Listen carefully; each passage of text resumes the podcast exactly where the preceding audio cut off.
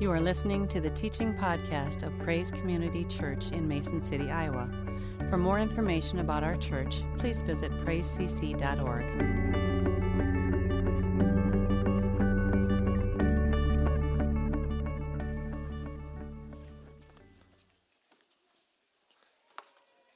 Everybody get a handout. Uh, If not, I know Donna has some there at the back door. If you missed that coming in, you can go back there and grab one really quick.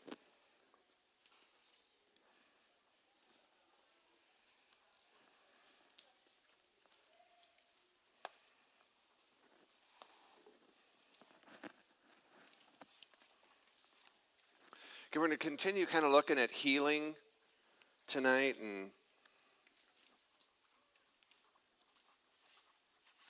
just kind of want to give just a little bit of a review, kind of where we've been, you know, just over the last couple of months. Uh, we, I know last week we kind of we've talked about a few of the stories in Matthew chapter eight, and last week we talked about the healing of the leper. That was the very first healing miracle that's recorded in Scripture there uh, in Matthew eight. So I want you just to kind of again just if you've never noticed this before, I want to just give you kind of a, of a breakdown of Matthew 8. Now, um, and I, I, should have put this on your notes, and maybe I'll, I'll try to maybe include that next week. But in, in Matthew chapter 8, in verses 1 through 17, you have Jesus kind of demonstrating his power over sickness. In verses 18 to 27, you kind of see Jesus demonstrating his power and his authority over nature. And then in verses 28 through 34, you kind of see Jesus' power and his authority over the demonic realm.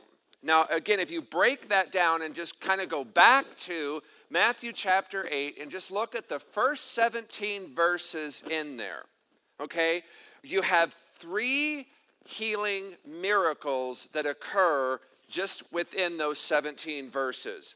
In verses 1 through 4, we looked at this last week, you have Jesus healing leprosy.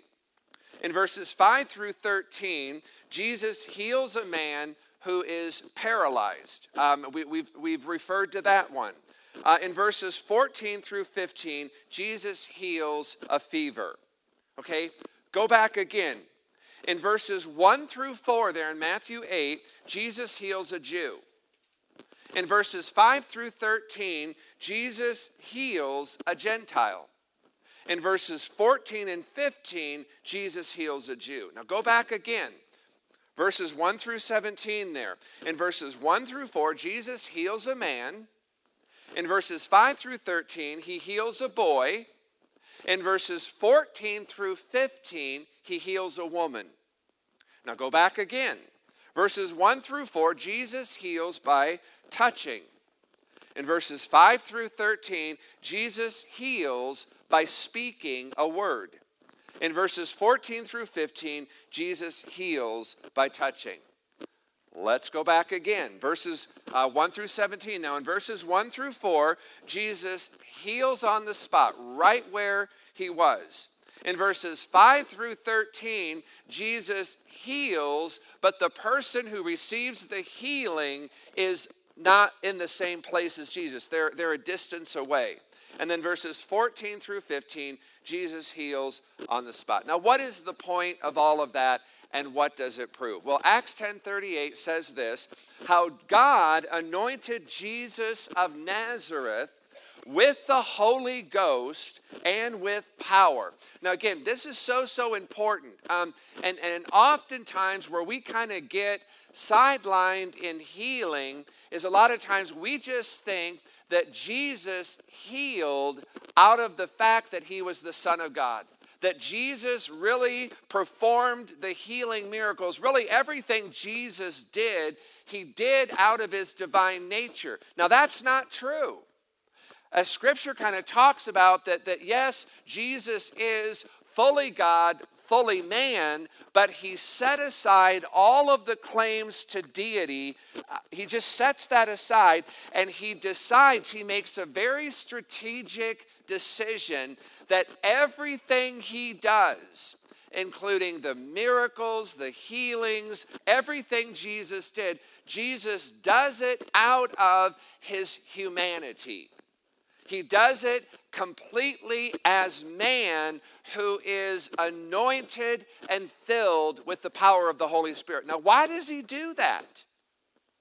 He does that because if he does it out of his divine nature, if Jesus heals others because he's the Son of God, because he's co equal, co eternal with God, we're sunk. We're not co eternal. We're not co equal with God. If Jesus does it out of his divinity, out of his divine nature, we can't operate in that. But if Jesus did all of that out of his humanity because he's 100% man who is anointed and filled with the Holy Ghost, guess what? We can do that we can, we can get filled with the same Holy Spirit that Jesus operated out of. And that's why Jesus says, Greater things you shall do. He says, These works you shall do, and greater works than these shall you do, because I'm going to go to the Father. And he said, And it's to your advantage, it's to your benefit. When I go to the Father, I'm going to send the Holy Spirit. So the Holy Spirit that filled me, the Holy Spirit that operated through me, the Holy Spirit that did the healings, the miracles, you can do the same thing because that same spirit, that same power is going to be operating in and through you. And that's why um, in, in Acts it says how God anointed Jesus. That's his, that is his name in humanity. Jesus is his name in humanity, Christ is his name in deity. The two together, Jesus Christ.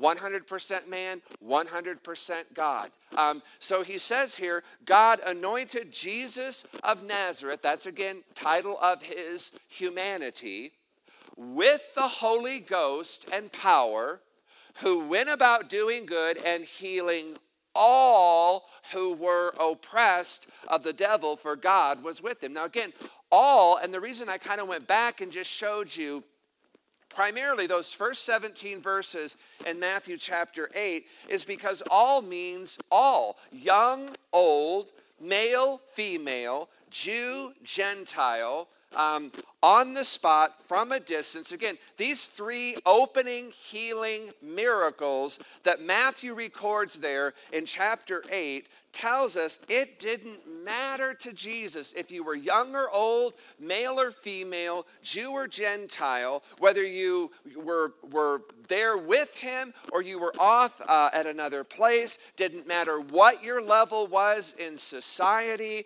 uh, whether you were a centurion or whether you were just simply someone's mother in law, a leper who really was kind of deemed the lowest of the low in society, it still didn't matter because the atonement of Jesus Christ. Again, when I say atonement, when Jesus hung, bled, and died on the cross for you and I, that's what I mean by atonement. And when he did that, he is atoning not just for our sins. See, we all understand it and we believe that. No one, most Christians, you can't talk them out of that.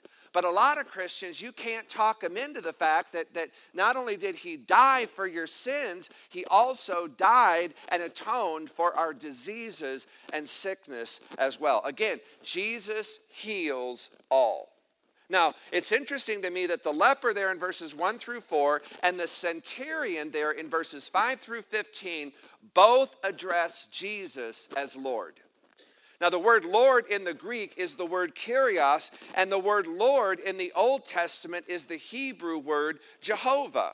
And again, what the, the, word Lord in the Greek is the equivalent, um, it is equal to, it is the same as Jehovah in the Old Testament. So when they, when they came down, they're recognizing Jesus, you are not only 100% man, you are also 100% God. And so they addressed him uh, in, in, in that terminology, Lord. It was as if they were saying Jehovah, God, uh, the equivalent of what we see there in the Old Testament. So both of these men are believers. Again, one is a Jew, one is a Gentile. One is as low as you can get, a leper. The other is probably as high as you can get in society. Um, you know, uh, he's, a, he's a centurion, he's a leader in the Roman army. And again, both of them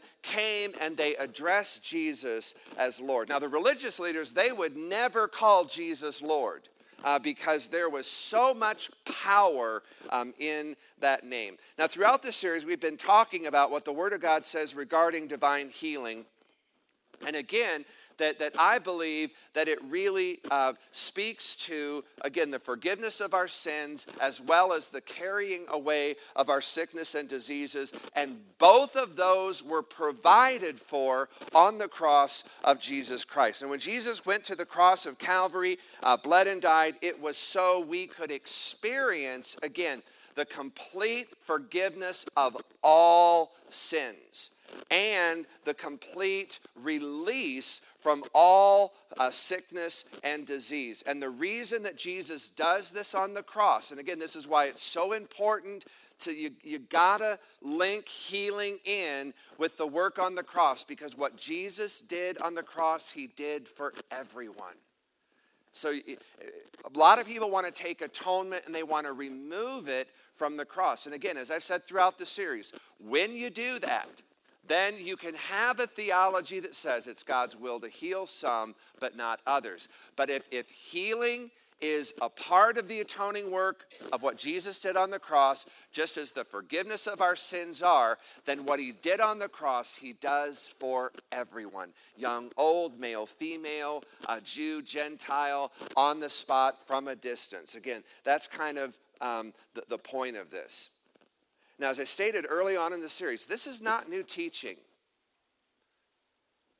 This, is, this really, there's nothing new to this.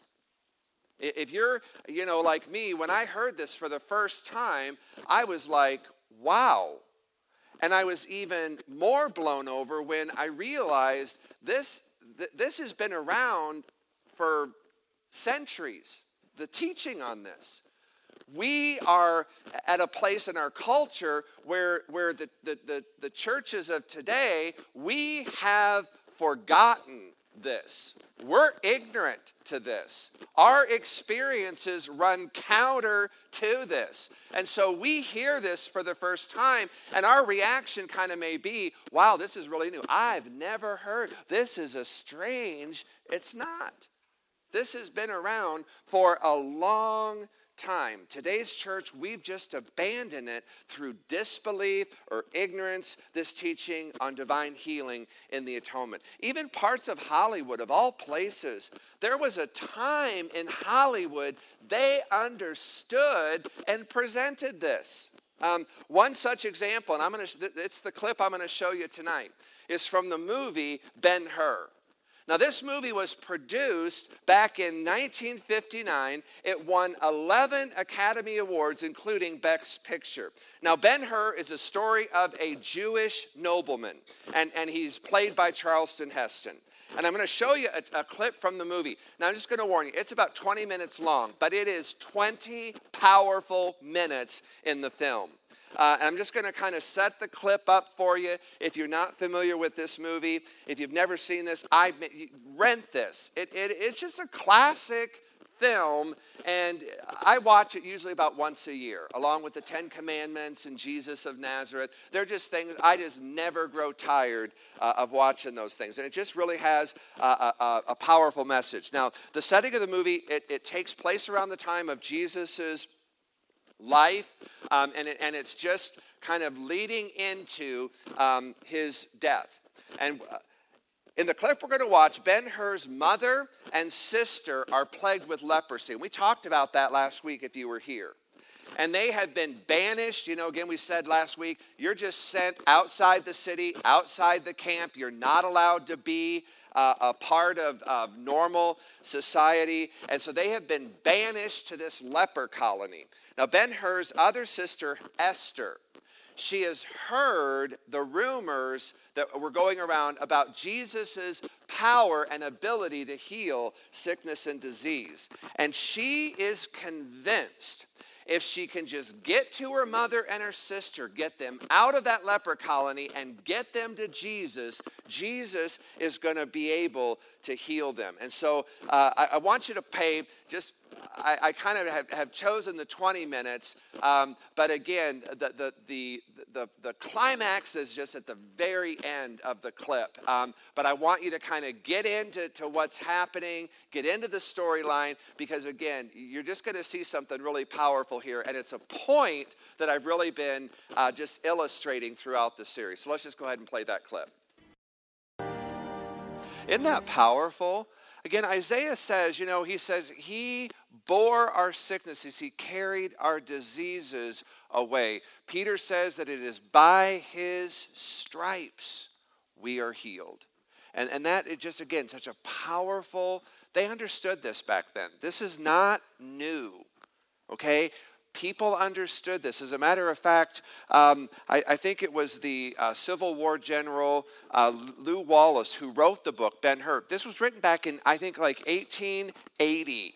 And that's what this movie is based on. Again, they understood, they believed in this principle of sickness and disease being a, very, very um, in, inseparable part of the atoning work of Christ, right up there with, um, with uh, forgiveness of sin. Again, this spiritual concept, it is taught, it is reiterated throughout the Word of God. Um, so, again, this is just, uh, everybody, I think most people in Ben Hur remember the, the chariot ride. This is absolutely my favorite part, the, the last 20 minutes um, of the film, because, again, it just makes such a beautiful statement of what Jesus accomplished, what he did for us on the cross of Christ. Uh, the Old Testament book, Job, uh, again, one of the first uh, full books of the Bible that was ever written. A lot of times we kind of think because of where Job lands in, in the Bible, it's kind of in the middle there.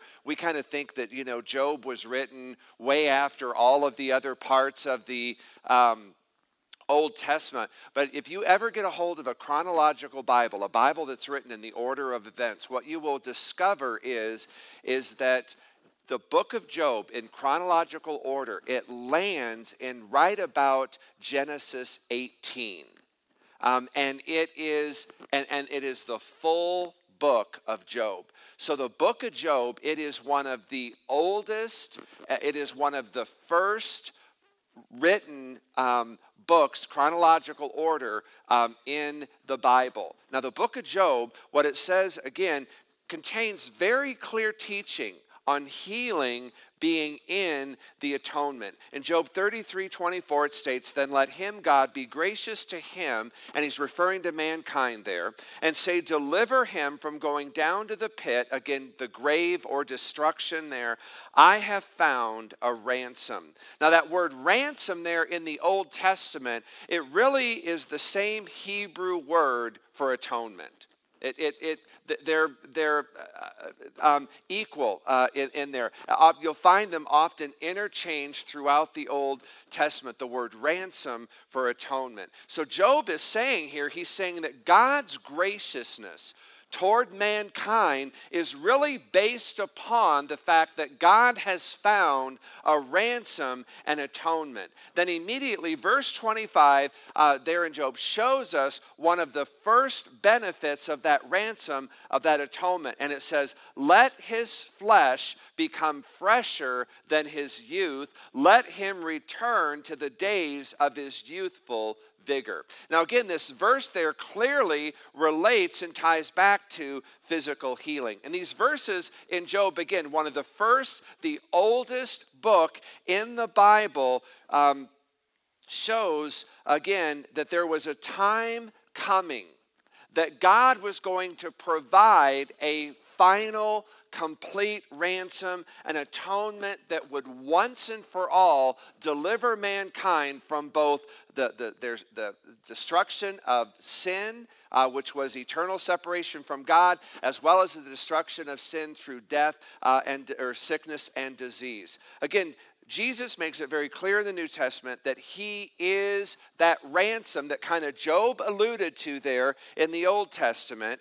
Uh, and he was sent for the very purpose of destroying the works of the enemy. And again, one of the works of the enemy is sickness and disease. And so Jesus said, It is for this purpose I came that I might destroy the works of the enemy. He also said in Matthew 20, 28, He said, Just as the Son of Man, that's a term of again his humanity. Son of God is a, is a title of his deity. Son of Man is a title of his humanity. And he said, Just as the Son of Man did not come to be served, but to serve and to give his life as a ransom or an atonement for many. So Jesus is that ransom that Job 33 refers to, and that ransom, that atonement that Jesus provided on the cross is to deliver everyone uh, from that pit of physical, uh, spiritual destruction brought about through our sinfulness, as well as providing for our physical healing.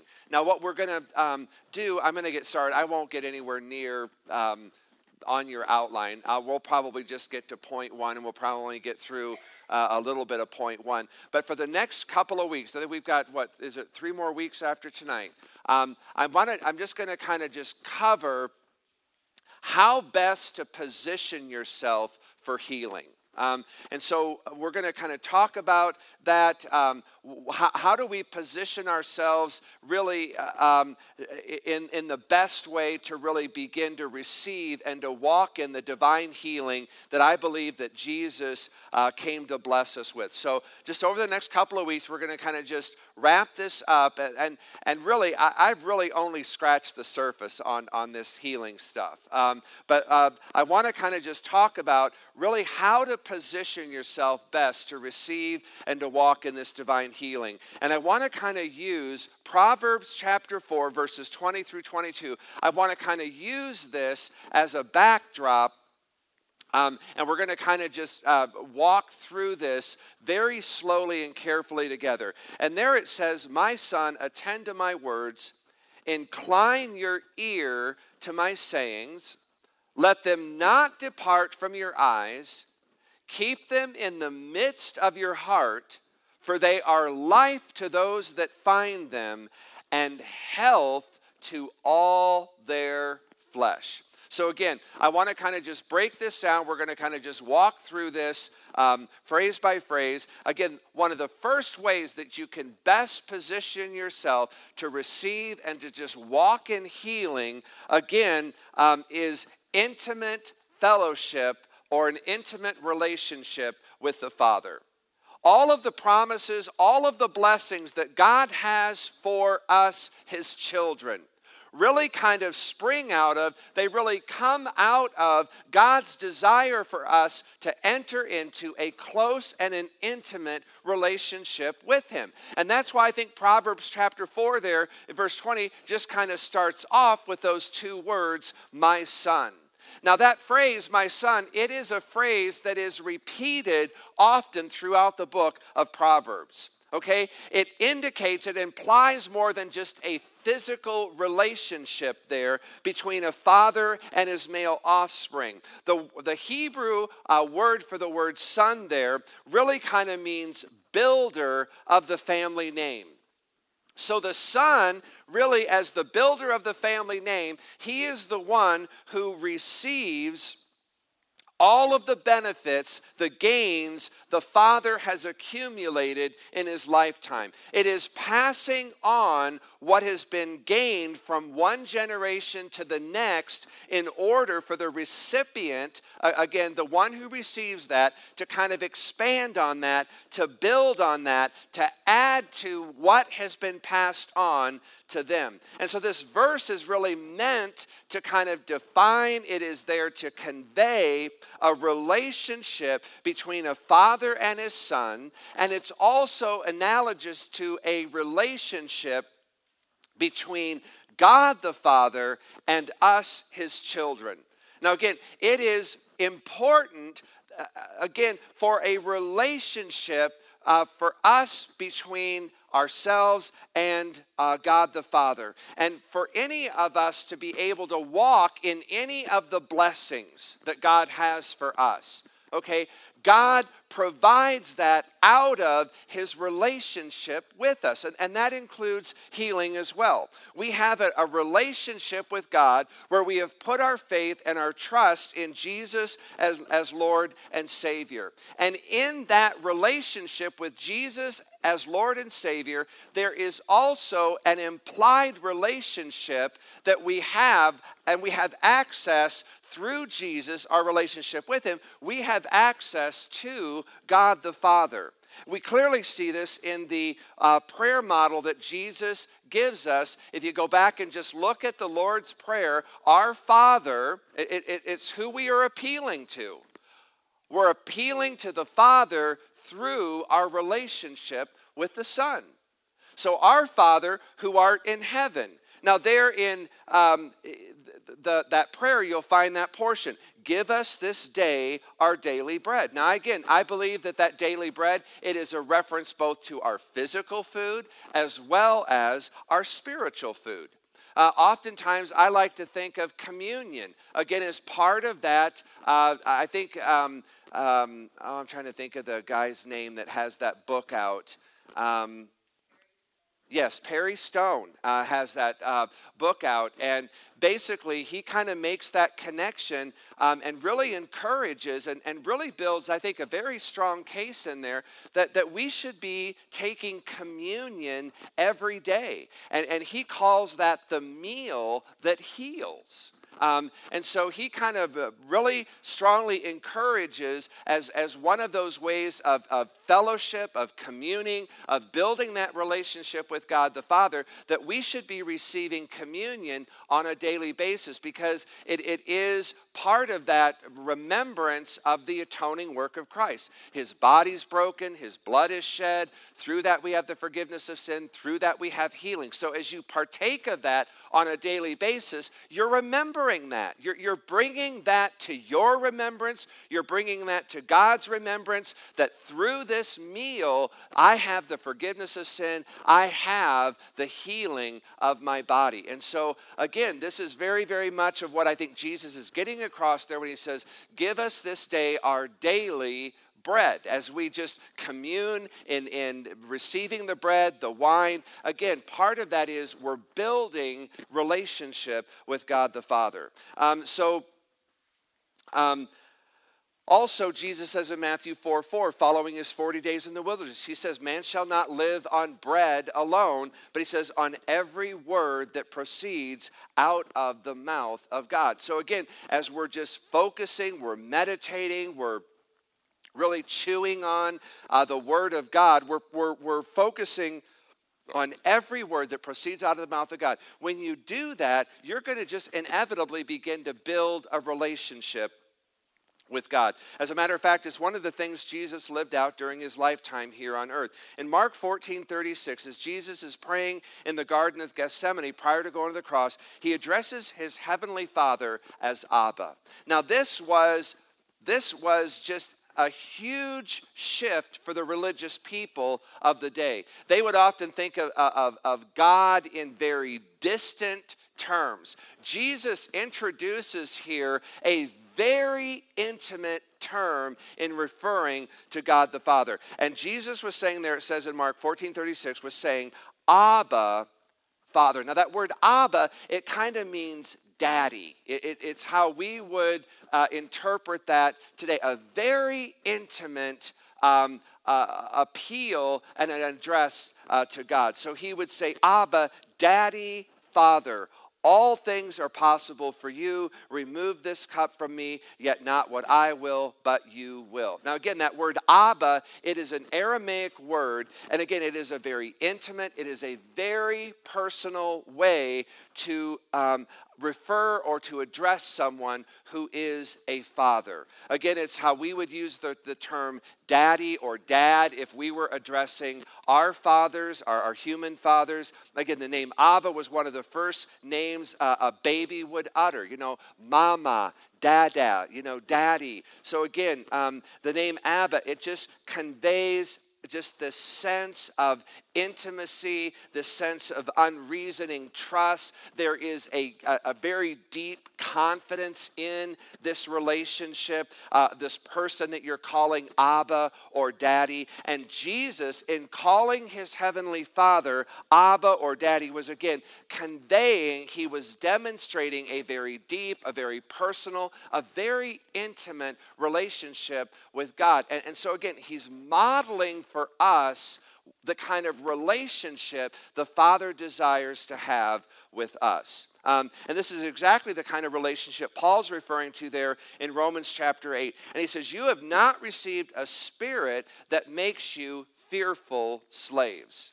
He said, Instead, you received God's Holy Spirit when he adopted you as his own children. And because of that, he says, Now you have the right you have the privilege out of that relationship, Paul says, we can now call him Abba, Father, just like Jesus did there in Mark 14. He said, For his spirit, that's the Holy Spirit, joins with our spirit, your inner man, to affirm that we are God's children. Now, I've said this before, but I know some of you are going to, just going to hear this for the first time because you haven't been here for uh, very long. Um, I always say, people say this all the time. How can you know that you're saved? I mean, how do you know? And, and, you'll hear people say, I know that I know that I know that I know. How do you know? This is, Paul tells you right here. Paul says, you know, because when his spirit testifies to your spirit. Okay? His spirit confirms to your spirit you're a child of God. I can't prove that to you. All I can tell you is because His Spirit testifies with my spirit that I am His child, I know that I know that I know that I know. And that's, that's, what, that's what Paul says there. That's a relationship. That's intimacy.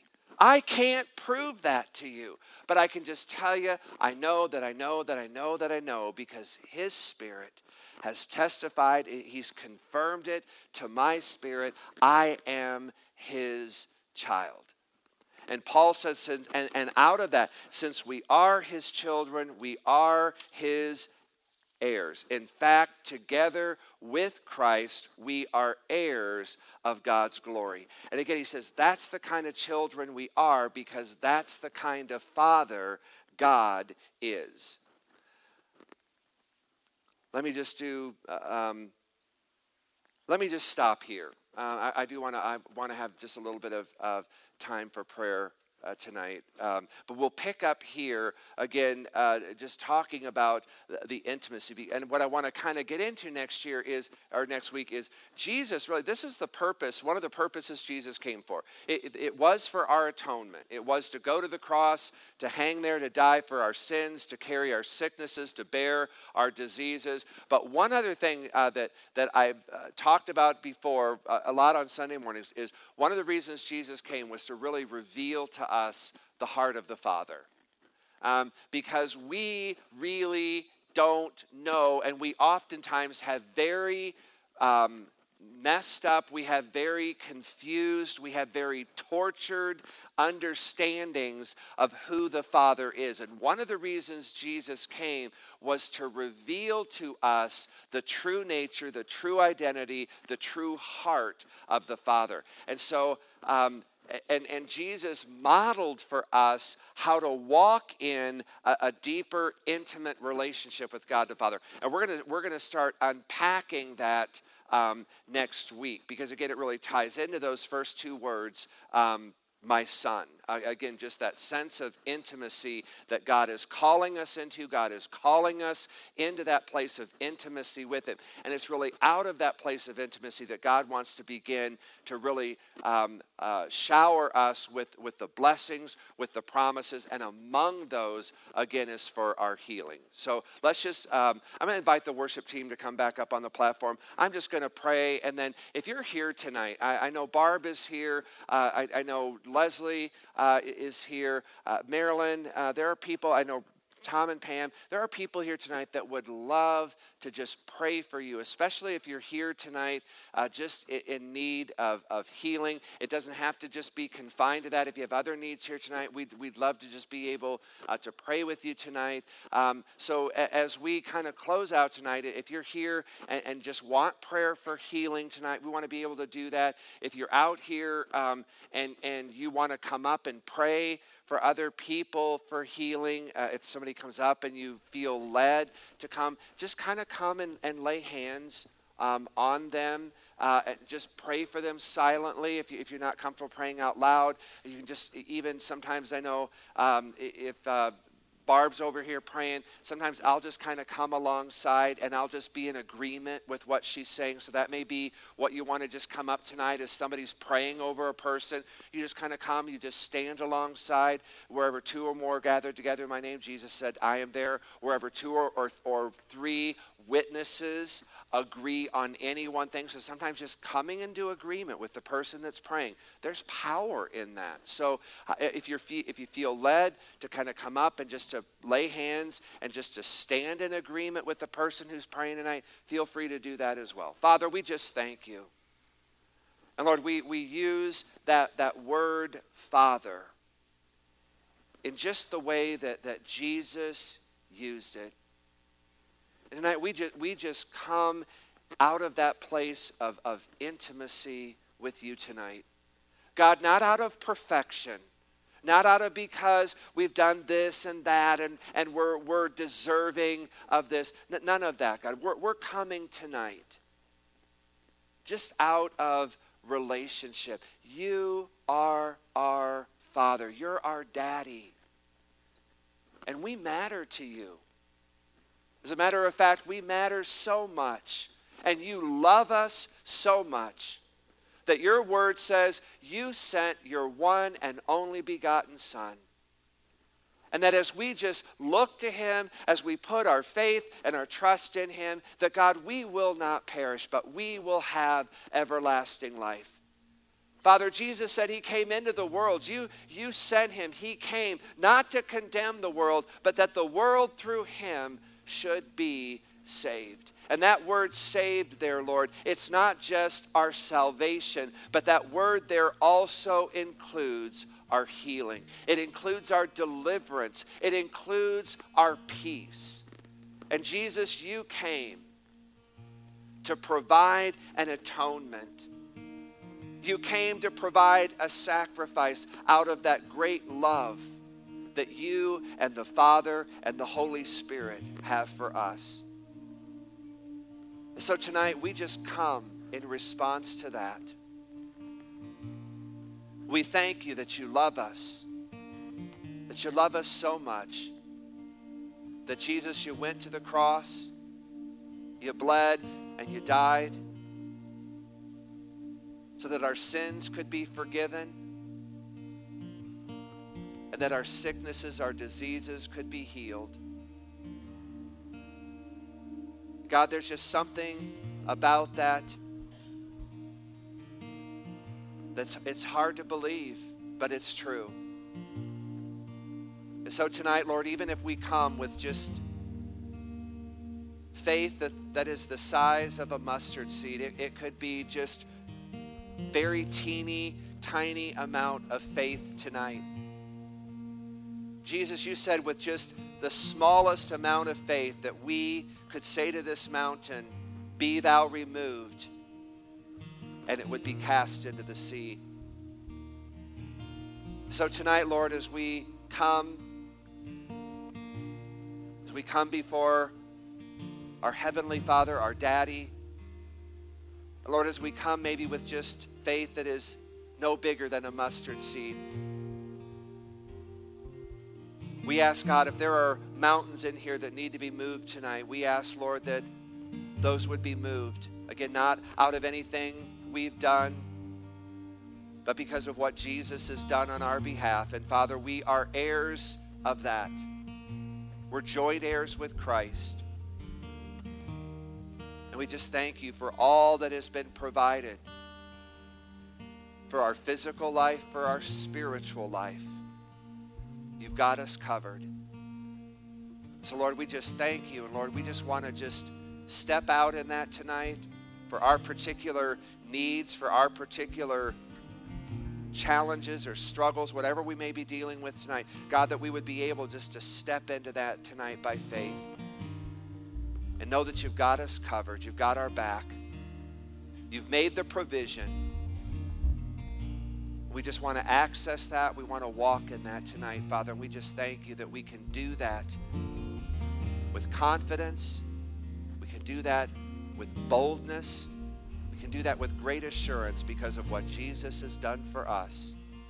And we just come in that tonight. In His name we pray. Amen. If you're here tonight and just want prayer for healing, for any other thing tonight, we just invite you to come forward as we just enter into time of worship. Thanks for listening. For more information about Praise Community Church, including gathering times and events, please visit us at praisecc.org.